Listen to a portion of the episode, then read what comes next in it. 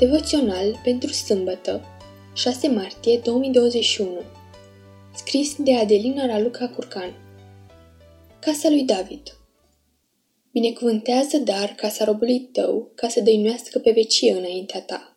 Căci tu, Doamne Dumnezeule, ai vorbit și prin binecuvântarea ta, casa robului tău va fi binecuvântată pe vecie. 2 Samuel 7 cu 29 Când eram mică, îmi plăcea să mă joc împreună cu surioarele mele. La majoritatea jocurilor pe care le inventam, aveam nevoie și de o casă. Așa că mai întâi trebuia să facem casa, apoi începeam jocul. Esențial era acoperișul, pe care îl realizam din cearșafuri puse între bibliotecă și birouri, peste care așezam niște cărți grele.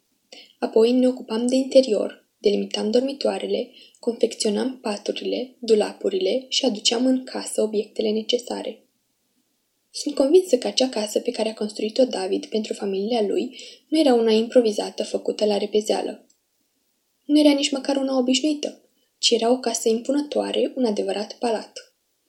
Probabil că arhitecții care o proiectaseră luaseră toate măsurile de securitate în cazul în care palatul ar fi fost atacat.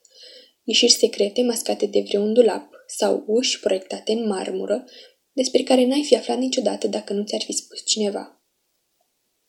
Dar ce face David? Îi cere Domnului să binecuvinteze casa pe care a construit-o pentru ca să nu fie dărâmată, ci să dăinuiască pe vecie.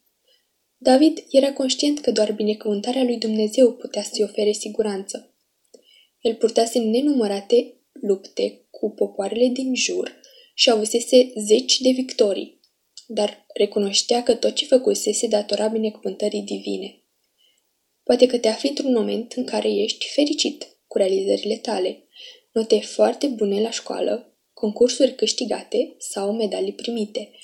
Dar nu uita, toate acestea se datorează grijii pe care Domnul ți-o poartă în fiecare zi. Mulțumește-i azi pentru ce ai primit și cere binecuvântarea sa pentru tot ceea ce urmează să faci. Iar atunci când vei fi mare și îți vei cumpăra sau construi o casă, amintește ce ți-a făcut David și fă și tu la fel. Devoționalul a fost citit de Adelina Raluca Curcan.